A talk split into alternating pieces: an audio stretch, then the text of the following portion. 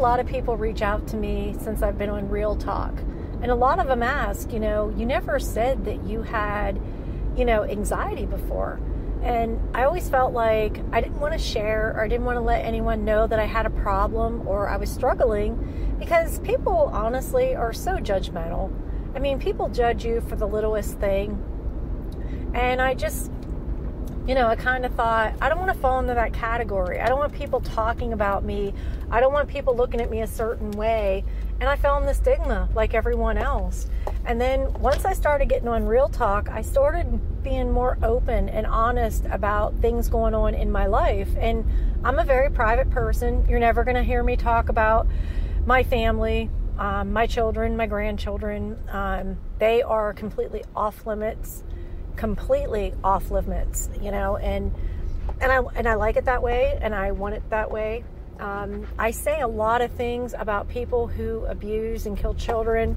I fight for a lot of things. I have been involved in protests, and the last thing I need is for someone who's upset with me because of something I've said or I've done um, to come back and harm my family, and that's one of my biggest fears. So you know, I, I really don't talk about them at all. But the anxiety, I decided that it was time that I spoke out about it. You know, we're on a platform where, you know, we have an ability to make a difference. And I just feel like, you know, being on the radio and people tuning in and listening to us every week, that I can really take my own personal experiences and I can share them with other people. And a lot of people say, you know, um, they have questions and they'll ask, you know, like, uh, do you get sweaty palms? Do you feel the heat rise up you? Do you get nervous? Do you shake? You know, do you um, get forgetful? And I kind of laugh because a couple times I have been in the middle of a radio show and like I have been, you know, like on point the whole time. And then all of a sudden out of nowhere, like I'll have this brain fart. But what it is is it's my anxiety. And I there's been times I've got to the point where I forgot what I wanted to say. I mean, it's been like on the tip of my tongue, but I couldn't bring the words out. You know, like it affects me different ways, but I guess it depends on the situation. And for those people that say, you know, like you're so vocal, you know, you're so vocal.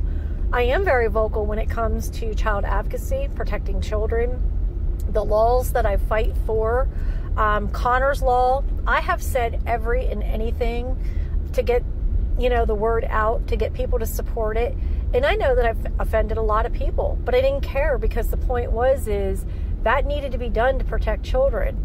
And that's like the central registry. You know, I've had people say to me, there's nothing you won't say or there's nothing you won't do. And it's like, it's sad that I have to say the things that I say. And it, it's sad that I even have to do the things that I do to get the attention to, uh, you know, get people to pay attention and realize how important it is to protect your children by knowing who is an abuser and we're protecting those abusers by having them on a private central registry.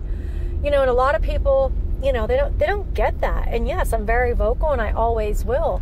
But a lot of times when I'm doing public speaking, like I am doing flip-flops inside and I know, like a lot of people, they might think, you know, oh, I'm, I just say that or whatever because I look so calm, cool, and collective. But sometimes inside, I mean, my heart is pounding, my hands are sweating, um, I'm forgetful. You know, um, I lose track of what I want to say. Like I said, it's on the tip of my tongue and it won't come out.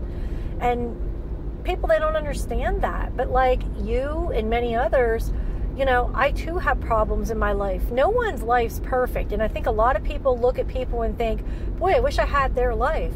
Well, yeah, some things might be great to look at or look in at, but when you're living life, it's a lot different.